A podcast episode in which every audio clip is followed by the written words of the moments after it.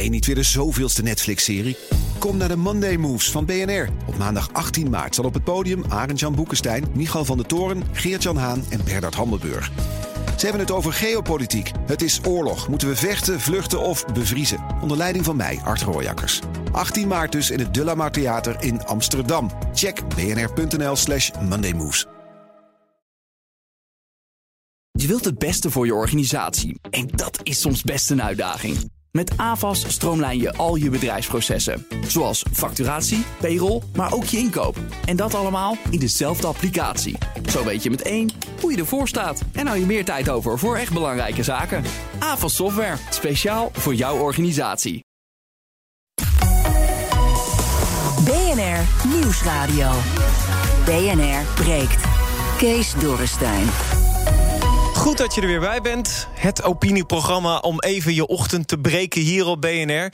Met ons breekijzer. We moeten stoppen met het vaccineren van hoogbejaarden. Vijftigers en zestigers moeten nu voorrang krijgen... om ze van de IC's te houden en de maatschappij weer op te kunnen starten. Ben je het daarmee eens of oneens? 020 468 4 keer 0 Bijvoorbeeld eens omdat je denkt... ja, die IC's, als die leeg zijn, dan kunnen we weer aan de gang. Dan hoeven we niet naar een code zwart, kunnen we gewoon weer alles opengooien. Of oneens, elk mensenleven is evenveel waard... of je nou 80 plus bent of niet. 020 468 4 keer 0 Dat hebben we natuurlijk, hier hebben we het over... omdat IC-artsen vandaag op BNR zeggen... dat de beperkte hoeveelheid vaccins verkeerd wordt ingezet. Zij zeggen, zet ze nou in voor 50 tot 70-jarigen. Misschien iets erboven als het fittige 70ers uh, zijn. Want die liggen het vaakst op IC's... en hebben de meeste levensjaren te winnen. Dus moeten zij nu als eerste vaccins krijgen, zeggen ze. Armand Geerbus, hoofd IC-afdeling van het VUMC... die zegt dat vaccineren van hoogbejaarden minder zin heeft. Een 102-jarige die je gaat vaccineren... die heeft allereerst heeft hij maar heel weinig levensjaren ja. uh, nog te winnen. Want mm -hmm. als je 102 bent, dan, ben je, nou, dan weet je zeker... dat je dicht bij het einde van je leven bent.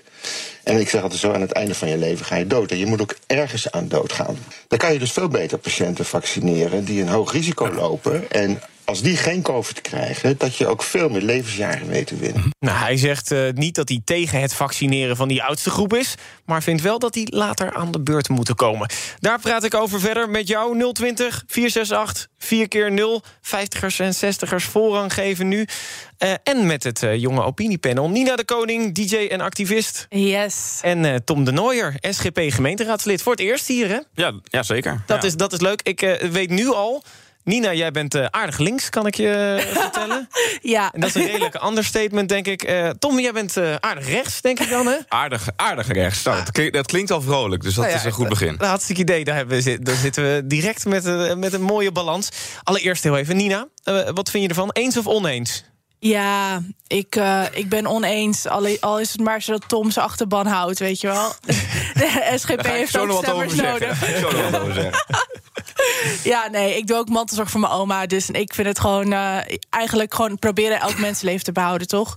Dus uh, nu niet voorrang geven om de IC's leger te houden, begrijp ik? Um, jawel, juist wel voorrang. Juist wel de bejaarden blijven vaccineren, toch? Dat is toch het... Nou ja, het, het is nu dat de, de, de, de hoogbejaarden, dus de 80-plussers... Ja? Die nu niet. We gaan ons focussen nee, op dat 50, is lullig. 60, 70. Die, mensen, die mensen hebben ons, ons uh, land opgebouwd na de Tweede Wereldoorlog. Is, die gaan we toch niet zomaar... Ja, oké, okay, leuk, jij gaat toch over twee jaar dood. Nou, weet je, sterf maar. Dat is toch lullig? Dat Nina, kan je toch niet maken? We zijn uh, drie minuten bezig en er is alweer een Godwin uh, erin gehaald. Natuurlijk, Tweede Wereldoorlog er weer bij, joh. Helemaal top. Tom! Ik zal het aardig houden. Nee, allereerst over die achterban. Nou, dat valt wel mee. Ik ben jongste SGP-raadslid, of tenminste, de jongste jongste gemeenteraadslid voor mijn partij. Ik was ooit ook nog eens het allerjongste raadslid van Nederland überhaupt. Plus dat uh, we de grootste politieke jongerenorganisatie hebben. Dus onze achterban is ook vooral redelijk jong. Maak je daar geen zorgen om. Dus ik uh, denk nou niet dat dat meespeelt bij mijn overwegingen. Alleen, uh, ja, het is natuurlijk wel redelijk cru om het om het zo te stellen. En de stelling is natuurlijk ook heel erg scherp. Hè? Dus we moeten stoppen met het vaccineren van, van hoogbejaarden. Nou in ieder geval nu de 50ers en 60ers voorrang geven. Ja, wie geeft je voorrang? En dat is een heel lastige vraag. En het, het heeft voor mij ook een beetje een gevoel... Ja, alsof ik daarover moet meepraten... en daar ook een soort van inzichtelijke afwegingen over kan maken. Dat is natuurlijk echt heel erg lastig. En te meer omdat er heel veel uiteenlopende visies over zijn. Ik heb heel veel verschillende IC-artsen... heel veel verschillende dingen horen beweren. Ik zag ook bij Dit is de Dag nog een discussie... met mensen uit het veld die ze wel voor en tegen waren. En laten we vooral ook niet vergeten... dat we hier wel te maken hebben met eigenlijk een soort tijdelijke en heel technische discussie. Dus de, deze nou ja, discussie. Tijdelijk. Ja, het, want deze, het kan zo uh, de, het hele jaar duren, dat vaccineren, als nou, het zo traag gaat. Laten we hopen dat het niet het hele jaar duurt. Maar uiteindelijk is het dus een tijdelijk probleem. En is het eigenlijk dus een soort van technische afweging van.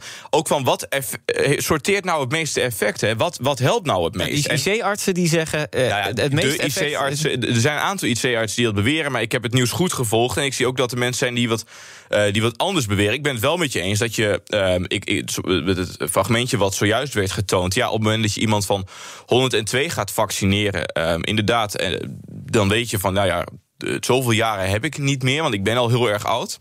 Ja, maar die, diegene mag dan toch wel nog mooie jaren hebben? Tuurlijk, tuurlijk. En dat, dat best, maar dat ik is bedoel, dus ik vind ook een beetje die... tegeltjeswijsheid om te zeggen... ja, uh, als je dicht bij het einde bent, ga je dood. Ja, wat is dat voor opmerking? Ja, maar, de, maar, maar is, heb je dat vaccin dan het hardste nodig? Hè? Dat is ja, want ik bedoel, dan heb je tenminste nog twee hele mooie jaren. En het, ik, ik heb ook zoiets van, uh, het wordt een soort van, zij worden in een soort van bejaardenhuis gezet. En dan kunnen, ze, kunnen wij ze niet zien. En omdat ze dus niet zo dicht bij ons in de samenleving zitten, hebben we er maar gewoon zo over van: oké, nou ja laat die maar lekker zitten. Ja, dat kan je toch niet maken? Nou, op zich, we spraken een IC-arts uh, vanochtend uh, uit het uh, Meander ziekenhuis in, in Amersfoort was het volgens mij. die zei ook van je moet de, de ring eromheen. Dus juist de mantelzorgers en zo, die moet je vaccineren. Dus dan, dan ja, maar dat wordt nu toch al gedaan, volgens mij. Daar zijn ze nu toch al mee bezig. Daar, daar zijn ze deels mee bezig. Um, ik, ik doe even een rondje bellers. 020 468 4 keer 0. We moeten stoppen met het vaccineren van hoogbejaarden. 50ers en 60ers, die moeten nu voor voorrang krijgen... Eh, om ze van de IC's te houden en de maatschappij dus weer op uh, te starten. Mevrouw uh, Maas heeft gebeld. Goedemorgen. Ja, goedemorgen. Hallo, bent u het eens of oneens? Ik ben het oneens. De oudere mensen moeten voorrang hebben, die de hele leven hard gewerkt hebben. Mijn vader heeft 14 uur per dag gewerkt. Die had hele kloven in zijn handen van het cement, van de wederopbouw. Vaccineren. Dan hoog aan de top. Ho hoog aan de Hoe oud bent u zelf? Ik ben 85, meneer. Mijn hele leven hard gewerkt ook. Oh, dus u heeft er zelf ook een beetje belang uh, bij natuurlijk. Ja, zeker weten. En de babyboomers willen er over profiteren. Twee huizen, twee keer op vakantie. ja? Zo, de direct, direct, aan de top. direct eventjes een sneer naar de babyboomers. ik, ik vind haar leuk. Ik vind haar heel leuk. Ja, en ik vind het ook wel, weet je... Ja, wat ik, waar we ook voor moeten op... Ik, ik weet niet, kan mevrouw mijn oog horen? Ja, nou kijk eens aan. Nee, want ik ben het wel met u eens. Want uh, waar we voor moeten oppassen... is dat we niet vervallen in een soort van... ja, dat zijn oude mensen. En eigenlijk ook een soort van uh, term als doorhoud... zijn wel eens in de discussie gebruikt, zijn afgeschreven. Zo, ik je bent dat... direct lekker aan het framen doorhoud. Nee, ik heb het nog niet gezegd, hè? Nee, maar ik zei dat in de, deze discussie wordt, wordt wel eens... in die coronadiscussie... en wie, voor wie moeten we bedden wel en niet... Wordt, is de term doorhoud wel eens gevallen door Marianne Zwageman. En worden oudere mensen eigenlijk... ligt het op de loer dat we oude mensen gaan afschrijven. En ik vind ook, eh, dat moeten we absoluut niet doen. Dus ik vind dat heel erg fout. En ik vind het heel terecht dat mevrouw zegt van... ja, hallo, eh, dit zijn niet mensen die afgeschreven zijn. Die hebben, die hebben ons land opgebouwd, die hebben keihard gewerkt. dus het gaat niet ook, om ook hun laatste jaren zijn. Ook hun laatste jaren zijn dan uh, belangrijk... en moeten we dus ook op waarde schatten. Dus ook in zo'n discussie mag dat best mee. Maar ook op het moment dat de ziekenhuizen misschien door blijven... te, te erg blijven vullen, mevrouw Maas? Oh, mevrouw Maas heeft opgehangen. Die is, die is druk bezig met haar tweede huis en de extra vakantie, eh, denk ik dan. Eh. zoals het, net zo, van zoals het net zo mooi zei, inderdaad. Sheila, goedemorgen. Goedemorgen. Hallo, eens of oneens? We moeten stoppen met het vaccineren van hoogbejaarden, 50ers en 60ers moeten nu voorrang krijgen om de IC's leeg te houden. Deze mensen hebben de piketpalen neergezet dat men vandaag met allerlei media nog kan werken. Dat alles opgebouwd is. Dus daarom vindt u dus... Dat niet gewaardeerd, dat is toch een schande? daarom vindt u dus... Daar, ik begrijp dus dat u het oneens bent. Ja, want kijk, um, ik vraag me af... Men is zo stuntelig nog bezig. Je bent al achterop op de, in de rij. En dan nog is men zo besluiteloos. Ja. Wanneer gaat men een eenduidig besluit nemen? Oké, ik Laat begrijp... het toch aan de, aan, de, aan de mensen over die kennis van zaken hebben. Nou ja, oké, maar stel dat eh, de minister nu besluit... ehm, wij gaan eh, eh, toch 50, to- eh, 50 60-jarigen, die krijgen nu voorrang. Eh, zegt u dan, oké, nou dat is dan gewoon door, door de kenners besloten... dus dat is het dan maar zo? Nou, ik zou, ik zou gewoon, een, een, gewoon een rijtje maken van iedereen. Wie daartussen zit, maakt niks uit. En, hoe oud bent u zelf? Bijna 80. Kijk, ja, u heeft er ook profijt van. Hè? Sheila, dank, eh, dank u wel voor, eh, voor de reactie. Ik, ik zou ook... Ben jij 20? Ben je 30? 40? Laat ook even wat van je weten. 020 468 4x0. Ik zou namelijk ook wel mensen die, die er niet eh, directe profijt van hebben. Ik zou nog even één eh, lijntje prikken. BNR, goedemorgen. Je mag nu even je naam noemen. Hallo? Ja, dat bent u. Goeiedag. Met wie heb ik het genoegen? Ja, mijn naam is eh, Frans Huig, ik ben zelf 60 jaar.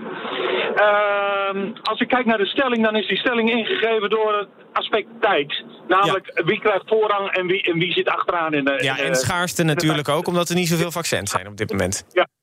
Dus, ik krijg echt kromme tenen als ik kijk hoe op dit moment eh, de hele strategie verloopt. Ik hoor net weer dat de GGD eh 200 brieven de deur uit doet eh, naar de 90er, eh 80-jarigen. Die gaan dus eerst naar de zorginstellingen toe. Nou, daar zitten mensen van diverse leeftijden, die zitten daar. Daar komen elke keer andere groepen over de vloer om te gaan inenten. Wat ik heel vreemd vind, is dat verzorgingshuizen en verpleeghuizen... die beschikken al lang over informatiesystemen. Daar zitten na- alle zorgplannen zitten daarin. Men houdt daar keurig bij eh, wie een griepinenting heeft gehad. Dat doet men al jaren. Maar- dat maar- doet men maar- erg. Even, even om wat vaart te krijgen in dit verhaal. Ehm, eh, Is het dan, eh, u, u bent het eens of oneens? Waar, ze moeten beide doen. Ze moeten beide doen. Maar, waar, Maar wie eerst? dat- Wie eerst? Want dat is nu een beetje de vraag, hè? Wie Nee, eerst? maar de hele de tegenstrijdigheid is er namelijk niet. Want als je het, de regie gewoon legt bij de zorginstelling zelf en zegt: zorgen jullie voor die inenting van alle eh, cliënten die daar verblijven. Zij weten precies wie daar zijn. Nee, dus maar ik snap de, Maar de tegenstelling Ik- zit hem natuurlijk er wel in... dat we niet genoeg vaccins hebben voor iedereen op dit moment. Ja, maar daar moet ik meneer wel gelijk in geven. Want hij zegt gewoon, eh, als ik, als ik meneer goed versta... anders kunt u me absoluut corrigeren. Maar dus het beleid heeft gewoon gefaald. En we krijgen het gewoon niet op orde. En we hebben ook natuurlijk onlangs het nieuws gehad met AstraZeneca... die, die, maar, die veel, veel minder kan leveren. En, Ja, volgens het AD zouden ze nu een soort van compromis hebben gesloten... op basis van één bron. Is Ehm, te hopen. Maar het, het komt erop neer dat we veel als Nederland... als eh, ongeveer de laatste van Europa, nagenoeg de laatste van Europa... veel te laat eh, zijn begonnen. Het komt erop neer dat we onze vaccins niet geregeld krijgen. En daardoor krijg je inderdaad dit soort, eh, dit soort vervelende stellingen... die ook nog eens heel zwaar worden aangezet. Nou, je hoort het net al, dat, dat kan ook in het verkeerde keelgat schieten... bij, eh, bij, bij veel ouderen, wat ik overigens ook heel goed begrijp. En ja, het is inderdaad ook een... het is daarnaast ook nog eens een technische discussie. Want ja, je kunt aan de ene kant zeggen... dat, heb ik, dat argument heb ik ook gehoord van, van experts... van ja, je kunt nu wel je beleid gaan wijzigen... en daar zorg je ook voor een bepaalde polarisatie. Maar aan de andere kant kost kost dat ook heel veel tijd. En dan, dan krijg je een soort van hap-snap beleid... en dan zigzag je. Op een gegeven moment moet je ook, ook je gewoon die prikken gaan dit, zetten. Dit is nou helemaal gewoon bepaald. Laten we alsjeblieft die lijn eh, voortzetten. Nou, je moet dat natuurlijk niet eh, met oogkleppen op. Maar je moet ook niet elke dag, omdat bijvoorbeeld eh, de mensen die dan op de IC terechtkomen, iets verandert of weet ik veel wat. Je moet, je moet daar wel ook een soort van bepaalde lijn in trekken en dat, dat doorzetten. En niet ten koste van alles continu maar weer in dit soort programmaatjes dat die stelling dan honderdduizend keer overdoen, inbellers. En, en dat mensen dan denken: ja, wat gebeurt, gebeurt mij? Wordt mijn, wordt mij mijn vaccin afgepakt, terwijl het nog helemaal geen beleid is. Ja, en dat, dat vind ik ook wel een soort van ja. Maar op een gegeven moment moet je ook gewoon ehm, ehm, eh, die polarisatie niet, niet te veel aanwakkeren. Want ik vind dat ook gewoon niet nodig. En inderdaad, het komt gewoon door het, door het falen van het beleid. Wat al een stuk sneller kunnen zijn. We kijken met jal- jaloezie zo ongeveer naar Israël. Die het wel eh, voor elkaar heeft. Verenigd Koninkrijk gaat ook een stuk harder. Ja, dus ik snap ook heel goed dat, dat het. Ja, het is een, daardoor cre- creëer je ook deze tegenstrijdigheid. En dat is heel erg, eh, heel erg jammer. BNR breekt. Breekijzer. Ja, ons breekijzer van vandaag. We moeten stoppen met het vaccineren van hoogbejaarden, 50ers en 60ers. Nu de voorrang geven om die IC's leeg te krijgen en de maatschappij dus weer op te starten. Ik praat erover met ons jonge opiniepanel. Nina de Koning, DJ en activist. En Tom de Nooier, SGP gemeenteraadslid. Die hoorde je net als laatste. En eh, met Marcel Olde-Rickert, hoogleraar geriatrie aan de Radboud UMC. Aan het Radboud UMC. Goedemorgen. Goedemorgen. Ik, uh, ik dacht, we halen er even een kenner bij. U weet uh, alles van oudere geneeskunde. Allereerst eens of oneens met de stelling? Ik ben het oneens met de stelling. Waarom? Nou, er worden twee verschillende dingen aan elkaar geknoopt. het vaccineren en de leeftijdscategorie. En het doel van het minder bezet krijgen van de intensive care. Maar als je nu naar de intensive care kijkt in Nederland... dan liggen daar amper mensen van 80 jaar en ouder. Nou ja, die gaan eigenlijk... dat is een beetje de, de strekking van die uh, intensivisten. Uh, die zeggen, ja, die, die, de mensen waar we nu het vaccin aan geven... die komen er eigenlijk. Die, die, die gaan helemaal niet naar, naar de IC's. Dus we houden die IC's er niet leger op. Snapt u dat? Nee, maar het kan geen doelstelling nu zijn om de IC's leeg te houden en daar je vaccinatiebeleid op af te stemmen. We hebben nu nog eh, ruimte op de IC's. Er is nog geen code zwart, zoals dat heet.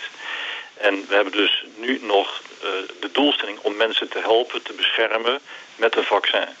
En daar moet je dus de mensen kiezen die er het meeste baat bij hebben op dit moment. En dat, dat zijn de kwetsbare groepen. Die moet je nu uh, het eerst vaccineren.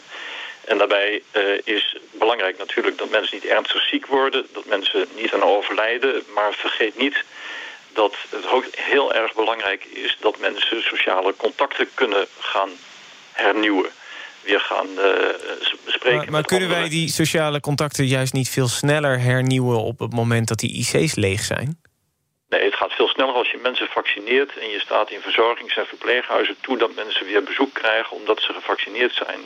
Dat is veel sneller. En die mensen die hebben al in de tweede en derde golf nu heel veel tijd weer van afname van contacten. Um, dat is de de acute nood die je zou moeten en kunnen ledigen met snel vaccineren. En nu, nu kan ik ook voorstellen dat mensen dan zeggen... Uh, weet je, uh, dit is een beetje een druppel op de gloeiende plaat. Want we lossen het probleem er niet mee op. En op het moment dat uh, die, dat, dat Britse virus, die Britse variant... in één keer de overhand krijgt in Nederland... ja, dan stromen die IC's wel weer harder vol. En dat kan je nu al ondervangen door de mensen die juist op de IC's komen... die 50ers en 60ers, vaak met een beetje overgewicht... of met een wat slecht slechtere gezondheidstoestand uh, nu te vaccineren?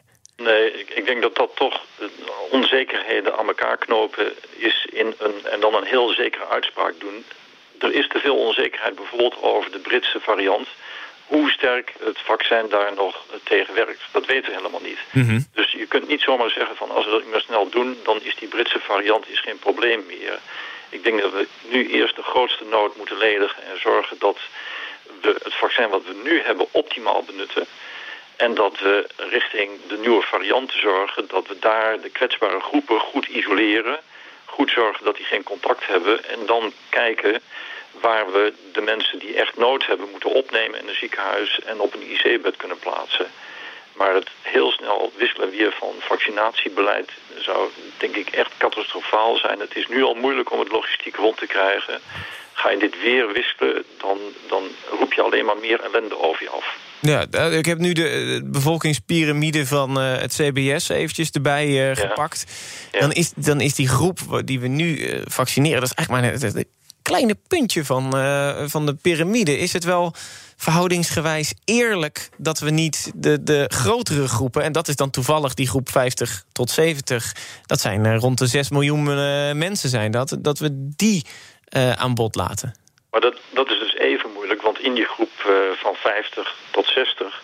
daar is dus het merendeel van de mensen... zal daar niet of nauwelijks baat bij hebben. Dat zijn gewoon fitte mensen die helemaal niet een ernstige ziekte zullen oplopen van een covid-besmetting. Dus daar zit een even groot probleem in de zin van de overmaat aan vaccins die je nodig hebt om dan die hele groep te vaccineren. Kijk, theoretisch, technisch gezien zou je de groep kwetsbare mensen tussen 50 en 60 en de niet zo kwetsbare groep daarboven, die zou je het liefst vaccineren. Daar is de opbrengst het grootst. Ja. Maar wil je dat organiseren, dan betekent dat eigenlijk een soort individuele selectie. Dan kun je niet meer op leeftijden afgaan. En dan maak je daarmee je hele strategie zo ingewikkeld... dat we in 2024 nog bezig zijn. Dus dat werkt gewoon niet. Nee. Als ik daarover een vraag mag, uh, mag stellen nu als expert. Ik hoorde dus onlangs ook het geluid van Peter van der Voort. Uh, als ik zijn naam goed uitspreek. Ja, dat klopt. Uh, die ja, IC-arts uit ja, Noord-Nederland. Ja, en die maakte, ja. die maakte ook de, de analyse. Die zei van, als je een heel specifieke groep zou moeten omschrijven... of een profiel moet opstellen... dan kom je bij mannen van middelbare leeftijd, zeg 65 jaar... met overgewicht, BMI van 25 plus uit mijn, uit mijn hoofd. Die, die, die zijn, als je kijkt naar IC-bezetting, is dat een heel, heel belangrijke groep. Dus ga daar heel gericht op specifiek die groep, ga daarop vaccineren. Hoe, hoe, hoe zou u daarop reageren?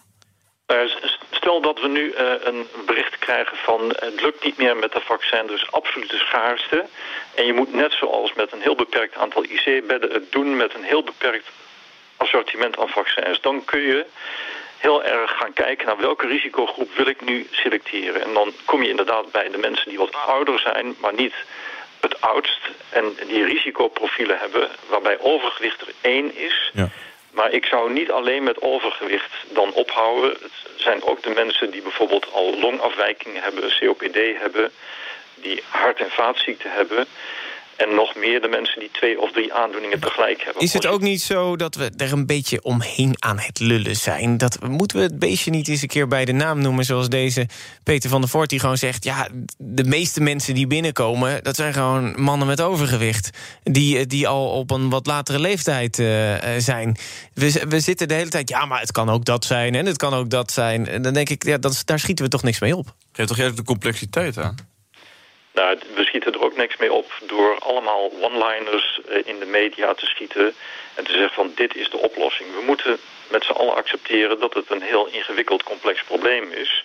Waar je dus ook met vertrouwen naar elkaar moet kijken en zeggen van oké, laat mensen die er nu verstand van hebben zo goed mogelijk de beschikbare middelen verdelen. En dat is nu in deze tijd blijkbaar heel erg moeilijk om elkaar vertrouwen te geven en te zeggen van laat de mensen het nu zo efficiënt mogelijk doen. Maar iedereen heeft zijn eigen mening en denkt meteen dat één simpele kreet de oplossing is. En ja, ja, dat maakt het uh, natuurlijk ook lastig. Ik doe nog even een rondje bellers. 020 468 4 keer 0 We hebben het over het uh, breekijzer hier uh, op BNR... dat we moeten stoppen met het vaccineren van hoogbejaarden. Maar 50ers en 60ers nu voorrang geven... omdat we die van de IC's af kunnen houden... en om zo de maatschappij weer op te starten. Ik zie meerdere reacties binnenkomen op ons telefoonnummer. Ik zie bijvoorbeeld in de grondwet staat... dat leeftijdsdiscriminatie is verboden.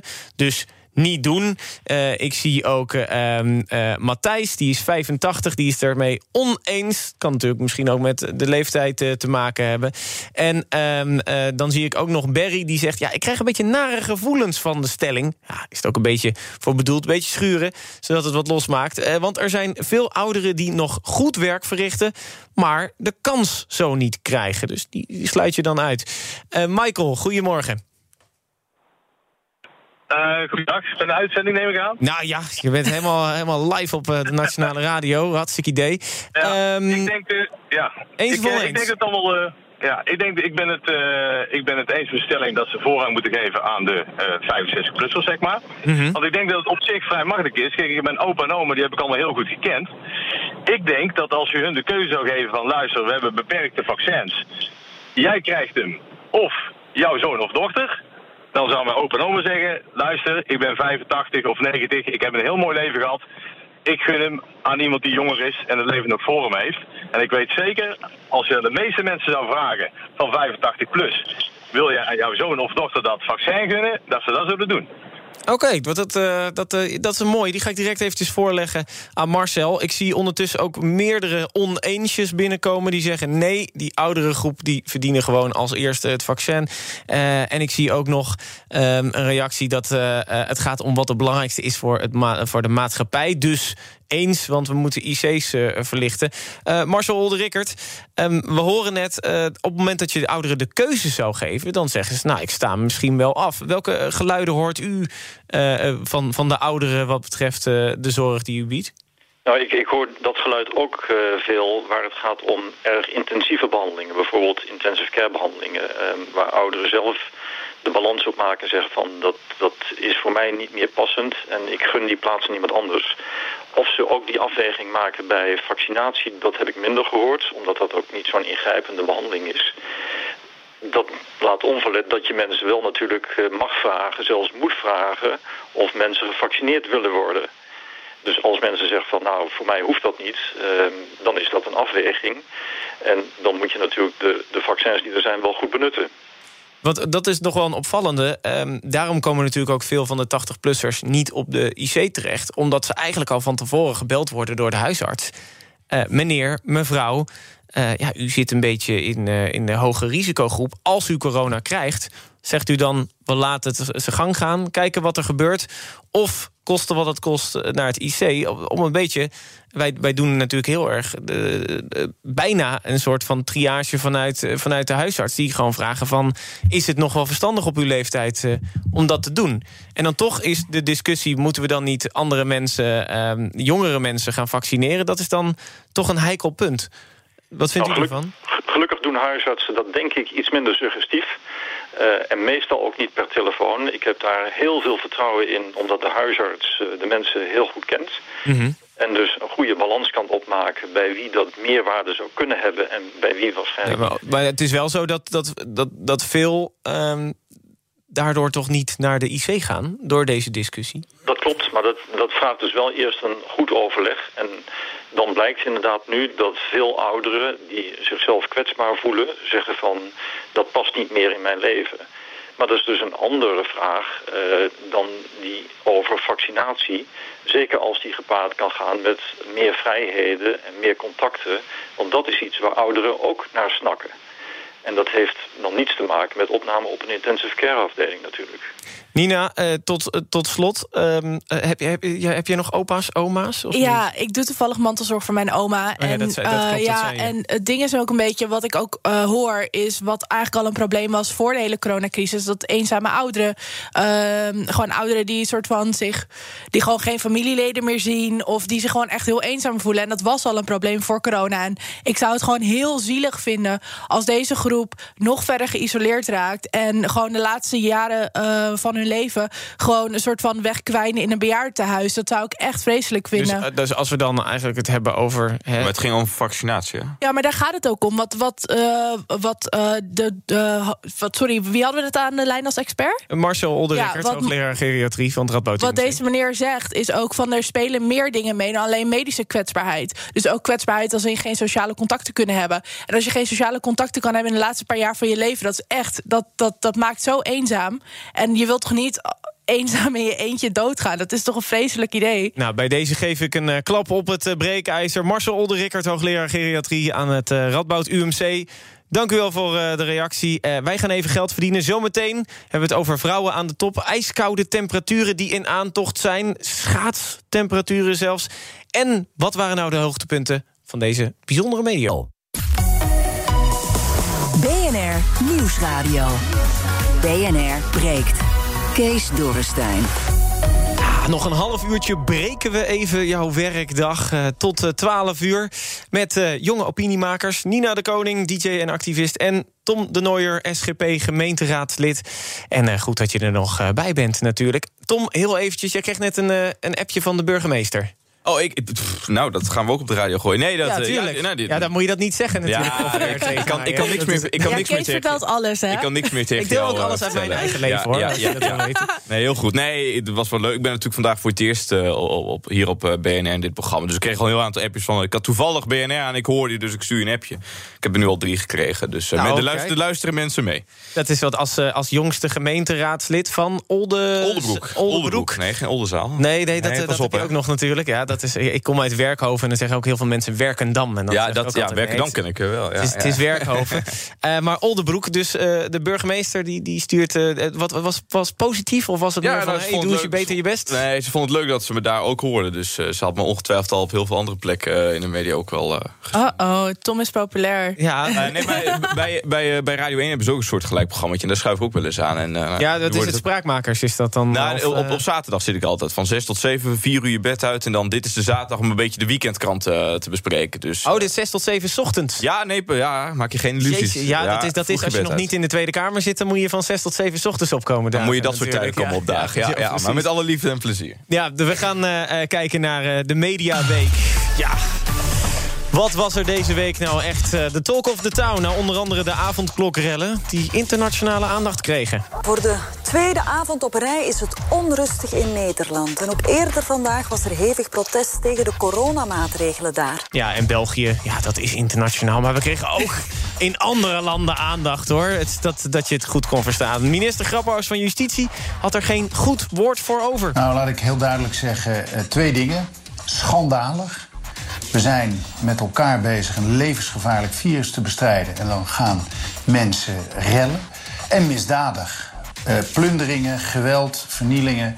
Dat is gewoon misdaad. Het is misdaad, zei hij. Zelfs de harde kern van de voetbalclubs gingen de straat op. Niet om te rellen, maar om zich tegen die misdaad dan in te zetten. Om de railschoppers te stoppen. Ze moeten niet de winkels uh, kapot maken. Dat, dat is niet, uh, niet de bedoeling, denk ik. Dus we beschermen onze stad. Dit was uh, een MVV-supporter, hoorde je misschien ook wel aan het lichte Limburgs. Coronaminister Hugo de Jonge die krijgt al een paar dagen de wind van voren... omdat hij geen goed verhaal had over de lek in de data... of het lek in de database van de GGD. Die bleek natuurlijk lek. De criminelen konden eigenlijk zo aan de haal met de gegevens van mensen die getest zijn. Je kon er eigenlijk alles uithalen, vertelt onderzoeksjournalist Daniel Verlaan. Die personen, uh, daar kreeg ik alle gegevens en die klopten allemaal. NRW, 06, e-mail, BSN, uh, de, de uitslagen, uh, alles. Ja, die, um, die gegevens zijn heel veel waard. Privégegevens van mensen zijn, zijn gewoon goud waard voor criminelen. En Hugo die dacht dat wel even recht te kunnen praten in de Kamer... maar dat werd een grote stuntelpartij met halve leugens en grijze gebieden. Sowieso is het gecompartimenteerd dat je toegang hebt tot die gegevens... waar je ook wat mee moet. Dus dat je toegang hebt tot het, tot het, ja. uh, tot het adresbestand bijvoorbeeld... wat gaat over de mensen die een testafspraak hebben gemaakt... als je met die testafspraken bezig bent, et cetera. Dus dat gecompartimenteerd toegang... Uh, dat, dat is op dit moment ingeregeld. Maar of dat nog verder in te regelen is... Ja, dat is, dat is inderdaad op dit moment uh, onderwerp van, uh, van de verbeterplannen. Ja, dit mediaoverzicht is ook lekker gecompartimenteerd, hè? Om eventjes een alledaags woord te gebruiken. Ja, tot slot natuurlijk knallende ruzie... tussen AstraZeneca en de Europese Commissie. Maar op basis van één bron van Reuters... zou er een compromis gesloten zijn, in ieder geval. Dat was de Mediaweek uh, van vandaag. Um, uh, Nina, wat vond jij het opvallendst?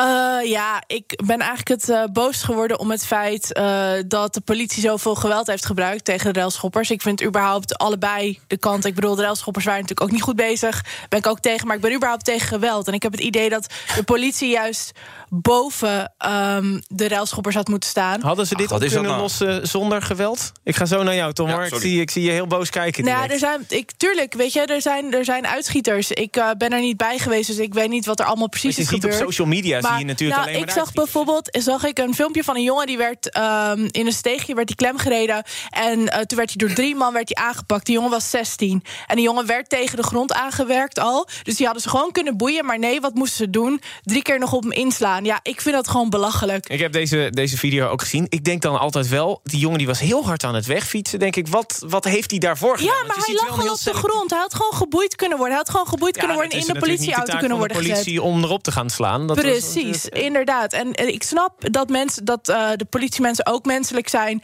En dat er dingen gebeuren waardoor je misschien uit je slof schiet. Maar er gebeuren de laatste tijd veel te veel dingen rondom maar, de politie. Waar gewoon best die, wel. Uh... Die zijn natuurlijk ook. Je hoorde echt jongeren die zeiden. Nou, ik ben even lekker aan het wachten of er nog even geknokt kan ja, worden. Nee, dat bedoel ik. Ik, ik, ben, ik ben niet voor de railschoppers. Laat het even heel duidelijk zijn. Maar ik vind gewoon de politie hoort daar boven te staan. En het ergste is nog dat je het eigenlijk ook verpest. Dit soort mensen verpesten het voor een hele grote groep politiemensen die wel gewoon goed hun werk doen. Dus ik vind dit heel erg kwalijk. Tom, jij was boos. Ja, nou ja. Nog steeds? Op. Op, ja, op, op Nina. ik, ik, was net, het begin van de uitzending was nog aardig rechts. Dus ik hou dat graag. Je was aardig rechts. Ja, okay. dat is dus niet boos worden. Okay. Nee, precies. Ik, ik, probeer dat nog een half uurtje vol te houden. Nee, maar, buiten de studio schelden, joh. Zaken doen straks begint met uh, Thomas van Zel.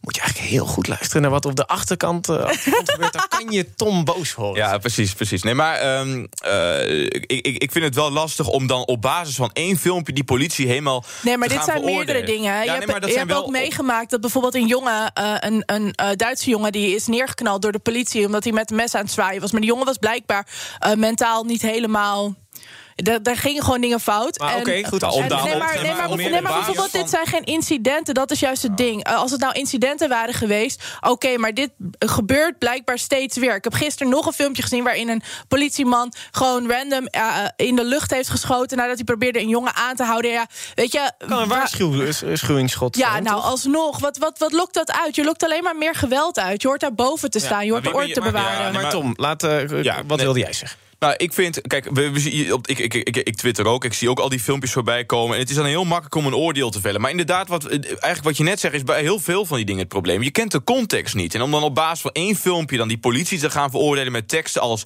Wat ik, trouw- ik trouwens geen idee van heb wat, ik daar, wat, je daar precies mee bedoelt. Van de politie moet erboven staan. Alsof we tegen die stenen gooiers moeten zeggen. Nou, laten we eens maar eens praten. Ik zeg, ik heb het niet over die stenengooiers. Ik zeg ook dat niet dat ik het eens ben met de relschoppers. Dat is een frame. Daar, daar doe ik niet aan mee. Maar wat ik niet kan, wat ik heel kwalijk vind, is dat mensen die zijn opgeleid om ervoor te zorgen dat dingen de-escaleren en dat je mensen oppakt die de verkeerde dingen doen, dat die. Op, op, op mensen gaan, gaan want je kent de context niet. En dat is, Ja, juist het, precies. dat is juist het erge. Omdat je de context niet kent, vind ik het nog erger dat ik zo'n zo'n eh, drie man, eh, drie politiemensen maar op een of je jongen houdt- van of je 16 houdt- zien. Of je houdt gewoon je oordeel voor je. En je, je erkent dat je dat soort dingen niet weet. En je erkent dat bijvoorbeeld. Het, het- Oh, dus geweld is wel oké als de politie het doet. de politie heeft inderdaad ge- het Maar geweldsmonopolie. Nee, wacht, wacht. Ik, ik zal er even op reageren. Het geweldsmonopolie ligt bij de overheid. En de politie heeft niet voor niets wapens. En dat vind ik geheel terecht. Ik ben, wat, het, het, het, het ideale progressieve sprookje van moet iedereen wapens afpakken en laten we vooral met elkaar gaan praten en nog, misschien nog een Ja, want daar haal je eh, wel meer mee uit uiteindelijk. Nee, nee, nee, dat is nou, bullshit. echt Dat is wel, echt Tom de. Nooier. Nee, Ah, nee. echt wel. Uit de Als het aan- praktijk als kan het ik aan je soort- vertellen... dat het- Laten we het heel even. Als het aan dit soort mensen ligt, dan, dan eh, krijgen de politie niet de bevoegdheden die ze nodig hebben. Dan zullen dit soort dingen nog veel verder escaleren. En dan krijgen we te horen soort van mensen... ja, maar we hebben in ieder geval met ze dit gepraat en zelf mensen, geen waar geweld heb je het gebruikt. over, Tom de Nooier? Maar goed, dit ja, soort mensen... Maar, maar Tom,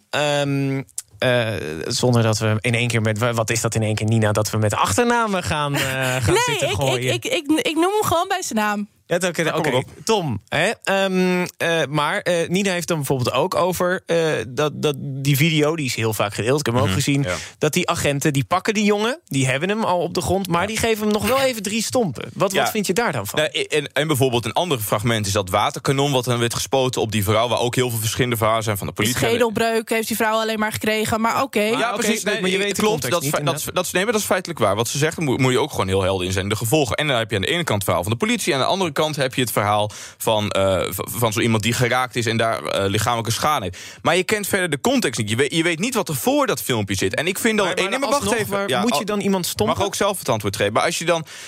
Als je dan, als je dan eh, op basis van zo'n kort fragment daar je oordeel op velt en de politie Nou, veroordeelt om het geweld. Het is Ja, vooral heel zielig. Ja, het nee, is zielig, ik hè? heb het niet voor de slachtoffers. Ik heb het Oh. ook voor de politiemensen die wel goed hun werk doen. Ja. Want wat je nu krijgt zijn mensen die bang zijn voor de politie. Die Oh, niet ja. durven aangifte te doen. En de politie zou juist degene moeten zijn die je beschermt en die er voor je is. Tuurlijk. Dus dat is, dat is wat ik bedoel. maar die te zeggen. demonstratie in En Eindhoven Ik vind was- ook dat je heel erg neerbuigend tegen me praat. Daar ben ik niet van gediend. Ik praat niet naar buiten, ik ben juist heel erg inhoudelijk. En ik geef aan bijvoorbeeld dat bijvoorbeeld nu ook een extra argument bij die demonstratie van Eindhoven, die was, die was verboden. Of er was geen vergunning voor verleend. Dus die mensen horen daar in principe al niet te zijn. En dan ik kun zeg je. ook niet dat ik het met hen eens ben. Dat, Nee, maar- dat frame heet het aan het pushen, maar dat is Dat zeg niet ik, nee, waar. daar heb, ik, daar heb ik geen zin gezegd en ook geen zin bedoeld te zeggen. Dus om dat helder te krijgen, eh, dat we het vooral niet onnodig laten oplopen. Maar ik vind, het wel, ik vind wel dat die, die veroordelen. de- Het is heel goed dat de politie op zichzelf reflecteert. Dat, dat onafhankelijke mensen dat doen. Die, dat, is heel, dat is heel gezond. Je moet namelijk geen cultuur willen waarbij je je geweld om het geweld verheerlijkt. Inderdaad, Precies. het moet de- eh, eh, de-escalerende effect hebben. Maar ook de. Het, maar wat ik, ik ben benieuwd hoe jij daar tegenaan kijkt. Een heel be- de belangrijkste taak van de politie is gewoon om de openbare orde te handhaven. En als er geen vergunning is, er komen, rel, er komen mensen demonstreren. Uiteindelijk mondt dat uit in rellen. Moet je kunnen optreden. Moet de politie de bevoegdheden, de wapens, het gezag hebben om te kunnen optreden. En dan wil ik geen Maar ik verhalen heb het, horen. ik heb het hier over excessief politiegeweld. Dus Ja, maar niet over. Excessief. Wie, wie zijn wij om dat... Excessief is met z'n drie op een jongen inslaan. Even, even centraal, maar laten we ehm, ook eventjes erboven staan. Want we hebben het nu telkens over, eh, over situaties die opgedoken zijn in, in social media. Maar als je kijkt naar het algehele optreden, over het algehele beeld. Dus dat we het niet. Uh, ja, dat is, dat is dus ook een beetje het ding. Is dat ik denk dat de politie daadwerkelijk heel goed werk doet. Ik heb zelf met de organisatie waar ik, uh, die ik heb opgericht, heb ik ook heel veel contact met de politie, voornamelijk roze en blauw. En dat zijn gewoon mensen die echt heel goed hun best doen en die echt, echt heel goed zijn in wat ze doen. En dan vind ik het dus zonde dat dit soort beelden naar buiten komen. Want daardoor zijn er minderheids, minderheidsgroepen die niet naar de politie durven te gaan. En dat vind ik echt heel kwalijk. Want dat is wel echt, dat, dat wil je gewoon niet. Je wil juist dat ook die mensen beschermd kunnen worden. En als die mensen niet durven naar de politie te stappen, wat, wat hou je dan over uiteindelijk? Zo, ik uh, ga eventjes uh, naar Thomas van Zijl zometeen zaken doen vanaf 12 uur. Hallo ja, Thomas. Kees, ik zit er ook klaar voor hoor. Hey, Kom maar door. Ja, dat, wat, ja, durf je er nog tussen te komen ik als je dit zo hoort? Ik uh, denk dat het voor iedereen goed is om even een momentje van contemplatie in te gelasten. Um, en over wat er overblijft ga ik het ook hebben met Robert Willems. Hij is de voorzitter van de Koninklijke Horeca Nederland. Er is natuurlijk een steunpakket opgetuigd van weer 7,6 miljard. En dat is misschien vooralsnog voldoende om overeind te blijven. Maar een structurele oplossing zou natuurlijk zijn het openen of gedeeltelijk openen van horeca. Wanneer dat erin zit, de exit-strategie, dat gaan we ongetwijfeld bespreken. Het ondernemerspanel is er, de pitches zijn er. En wij beginnen zo meteen met de Centrale Ondernemingsraad van Tata Steel. Dat, ja. en dat heb je vanochtend natuurlijk ook al besproken, toch niet in Zweedse handen komt. Hè? SSAB, Die nou ja, het niet. Kunnen we eigenlijk weer gevoeglijk vergeten, want het gaat nu om uh, waarschijnlijk andere partijen die dan misschien toch nog geïnteresseerd zijn. Oh, nou ja, nee, de Tata Steel wil er vanaf. Dus um, het is duidelijk dat het bij de Zweden niet lukt. Is er dan een andere kaper?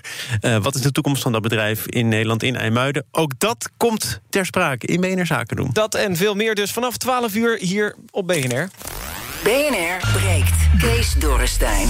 Ja, en uh, onze opiniemakers Nina en Tom. Uh, het, ik, weet je, ik vind het ook wel weer mooi dat het gewoon een beetje... Het gaat gewoon even een beetje hard op hard. Uh, ja, ik waardeer het eigenlijk maar ook jullie vinden elkaar nog wel aardig, ja, toch? Of ik, zo? Ik, ik, ik, ik waardeer wat hij doet. Ik, uh, ik denk dat dat ook nodig is. Dat we op door, die manier... Ga door, ja, ga door. nee. nee. ik, maar,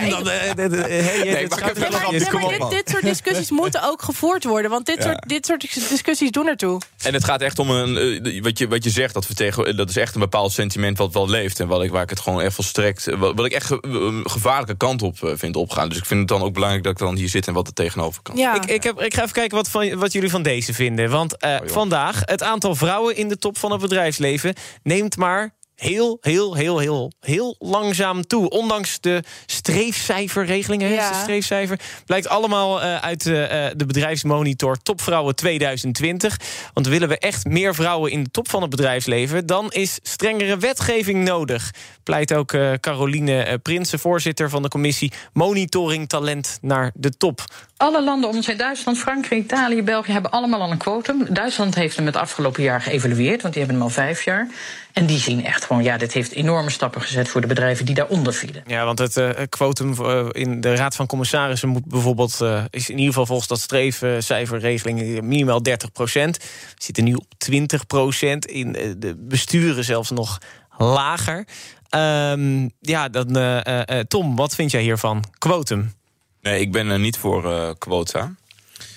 Ehm, dus eh, dat, dat, dat wil ik ook niet. Ehm, wel zie ik dat het ook van toe. Er zijn natuurlijk ook heel veel wetenschappelijke studies die ook gewoon aantonen dat het van belang is om bepaalde diversiteit, ook omdat vrouwen en mannen, laten we daar ook heel makkelijk en eerlijk over zijn, ook he- heel erg verschillen van elkaar en verschillende competenties. Maar toch geen hebben. quotum. Nee, omdat ik niet vind eh, dat je aangenomen zou moeten worden op basis van je geslacht. Dus dat je bij Maar dat is natuurlijk het standaard antwoord dat Ja, altijd zeker. komt van mensen die tegen quotum zijn. En met alle respect. Maar dat is natuurlijk belachelijk. Want wat je dan eigenlijk gaat doen, is ervan uit dat de situatie zoals die was. Dus dat de mensen die het meest bevoegd zijn om een bepaalde eh, eh, rol in te nemen, dat dat dan ook de beste mensen zijn. Maar dat, is dat zie je in de eh, praktijk. Dus gebeurt dat het niet zo is. Er worden mensen aangenomen vanuit bepaalde structuren, sociale structuren, ehm, die, gewoon- waarin ze gewoon worden bevooroordeeld omdat ze bepaalde mensen kennen. En dat is een soort van een gentleman's club. En daar moet gewoon echt verandering in komen. En met een quotum kan je in ieder geval de vrouw de kans geven. Nee, dat is niet de kans geven. Dat is het Jawel, punt. dat Maar doen om ze even op jou wel. in te gaan, wat je zegt. Want al zou het waar zijn, ik denk dat het meevalt. Maar al zou het waar zijn wat Ja, jij zegt- denkt dat het meevalt. Ja, maar nee, maar ik no even- offense, ik- maar ja. jouw lift experience is natuurlijk Ja, een beetje oh ja, anders dan ja, die van mij. Ik ben privileges en mijn... Oh, ja, tuurlijk. Maar, maar even, laat ik meegaan. Ja, ja, ik zal er heel veel last van hebben. En ik, de, alle, eh, dat is altijd het mooie. Alle deuren gaan ook altijd voor mij open. Ik hoef er nooit meer voor te werken. maar ik kan het nee, allemaal met mijn privilege. maar nee, even Nee, dat, dat is natuurlijk ook weer niet waar. Dat is heel makkelijk om het zo eraf maar te ik doen. ga even mee in jouw. Wijken nu enorm af. Ik Eh, ga even mee in jouw narratief. Tom, Dat het- waarom... Ja. eh, Kijk, oh, jij zegt eh, dat quotum is niet nodig. Nee, dat, ik, ik ben daar niet voor. En dat is wat anders dan dat je de, de, de, de, de effecten daarvan eh, zou meten... en of dat wel iets nodig is. Want dat is het- gewoon een Het normatief lukt nu dus niet om die vrouwen naar die 30% te krijgen. Ja, maar om even mee te gaan in waarom ik er dus niet voor ben. Kijk, al zou het zo zijn dat er bepaalde bevooroordeling is, om daar even in mee te gaan, dan nog vind ik niet dat het antwoord daarop moet zijn om dat te willen compenseren met een quota van een, gewoon een numeriek getal van een percentage van iets wat vrouw moet zijn. Oké, hoe zie jij het voor je dan? Je mag me ook even iets Ja. meer dan één zin laten uitpakken. Dat doe ik ook gewoon netjes bij jou.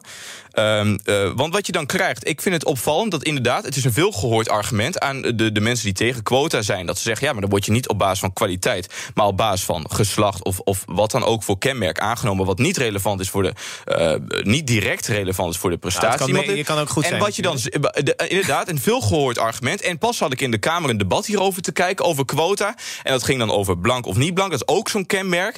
En dan Wit mevrouw- of zwart bedoel je? eh, nou ja, hoe je het ook wil noemen, we weten waar we het over hebben. En er werd door Martin Bosma van de PV en mevrouw Kuiken gevraagd... ja, en die arbeiden dan, die, diegene die dus niet onder dat, eh, die, dat, dat aspect van het quota valt... wat je wil bevooroordelen, degene die daaronder valt. Wat is uw antwoord daarop? Het was toch een veelgehoord argument? Er was letterlijk geen antwoord wat zij die arbeiden... die sociaal-democratische eh, eh, achterban, wat zij daarvoor kon bieden. En geef dan maar eens een goed antwoord waarom het goed is... als je dan zo voor quota bent, want ik ben daar niet voor. Oké, maar we hebben het nu wel over een specifiek quotum. Ja. eh, Ja, over ik- maar daar ben ik dus ook niet voor, op dat en die, die Caroline Prinsen, die, die zegt... kwaliteit. Die zegt, ehm, kijk, er zijn heel veel vrouwen die die kwaliteit hebben... maar die denken vaak langer na voordat ze zo'n eh, functie hebben. Die denken daar beter over na. En eh, ze zegt, die moeten vaak een paar keer gevraagd worden... op het moment eh, dat je dat quotum hebt. Ja, zal er misschien aan het begin gezegd worden... jij zit er alleen vanwege jouw geslacht. Nou, ik heb nog nooit gezien een raad van commissarissen... die dacht, ik heb een vrouw nodig, ik loop de straat op... hé, hey, jij bent vrouw, kom maar in de raad van commissarissen. natuurlijk. 100. Dus die, die zeggen nu. Eh, dit moet je gewoon doen, want dan schep je een basis. Dan wordt er ook aandacht besteed aan de onderlaag, de ondermanagementlaag, zodat vrouwen opgeleid worden en dat het daarna langzaam gaat stromen. Want bedrijven lukt het nu dus niet. En mag ik daar nog iets aan toevoegen? Kijk, het gaat ook om beeldvorming natuurlijk. Eh, Voor mij, toen ik jong was, ik ben DJ van beroep. Toen ik jong was. En zag ik geen vrouwelijke DJ's. Dus mijn idee was dat ik als vrouw zijnde geen DJ zou kunnen worden. Of niet, in ieder geval niet succesvol. En wat je dus eigenlijk krijgt als je eh, weinig vrouwen hebt aan de top... is dat die beeldvorming heel anders is voor jonge vrouwen. Mhm. Die, die willen ook gewoon iemand om daar eh, op te kunnen kijken. En die ook zien dat zij dat ook kunnen bereiken. Dus dat heeft er ook mee te maken. Het heeft met veel meer eh, dingen te maken dan alleen maar een quota of, of het beste ook kwaliteit. Want kwaliteit zit er vaak wel. Alleen vrouwen zijn gewoon minder snel geneigd om die, eh, ja, om het, om die ruimte op te eisen. Maar dat vind ik een goed punt. Dus dan vind ik ook het mooie wat jij even om. We gaan wel toenadering zoeken nu. Ik bedoel, tegen Ik mag 12 je nog steeds, hoor, Ja, nee, er niks persoonlijks. Maar, nee, maar kijk, dat vind ik dus ook mooi. Dus dat jij dan denkt van ja, daar ontbreekt iets en ik wilde en ik wil, ik, ik zie kwaliteiten bij mezelf en ik wilde graag wat toevoegen. Doe dat dan ook. Pak die kans. Benu- Benut je kwaliteiten. En, wees ook een voorbeeld nu voor. niet. Dus hoe zouden we dat dan wel kunnen doen? Om, om Ja. die vrouwen die kans dan meer te laten pakken bij bedrijven? Nou, je kunt kijken van eh, waar, bied je, waar bied je je vacatures aan. En er zijn allemaal dingen mogelijk. Ook om als je bijvoorbeeld als streven als bedrijf hebt. om meer vrouwen te hebben, omdat je van mening bent. En daar zijn ook best goede argumenten voor. Dat er meer vrouwen van toegevoegde waarde is.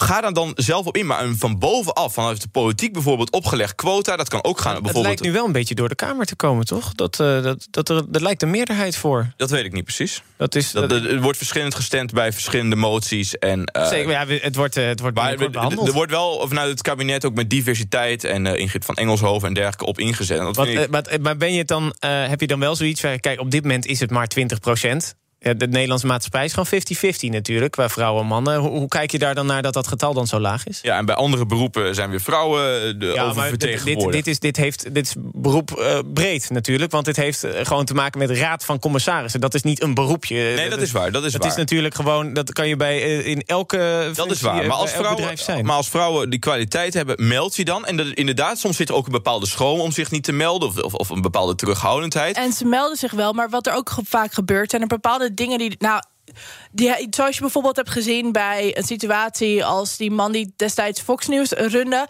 dat vrouwen komen daar om, om uh, presentatrice te worden. En wat er gebeurt is dat ze even mogen, mogen draaien en even, dat, zij, dat hij even naar hun kont kan kijken. Kijk, dat soort dingen. Nee, maar nee, ik snap dat jij, nee, ik snap dat jij daarvoor Is dat ook niet een beetje te ver gezocht? Nou, dat soort MeToo-dingen. We hebben toch gezien dat, dat het een, een groot ding is geweest. Tuurlijk, het bestaat. We moeten helemaal niet bagatelliseren. Er zijn zoveel meer redenen waarom zo'n quota uh, goed is.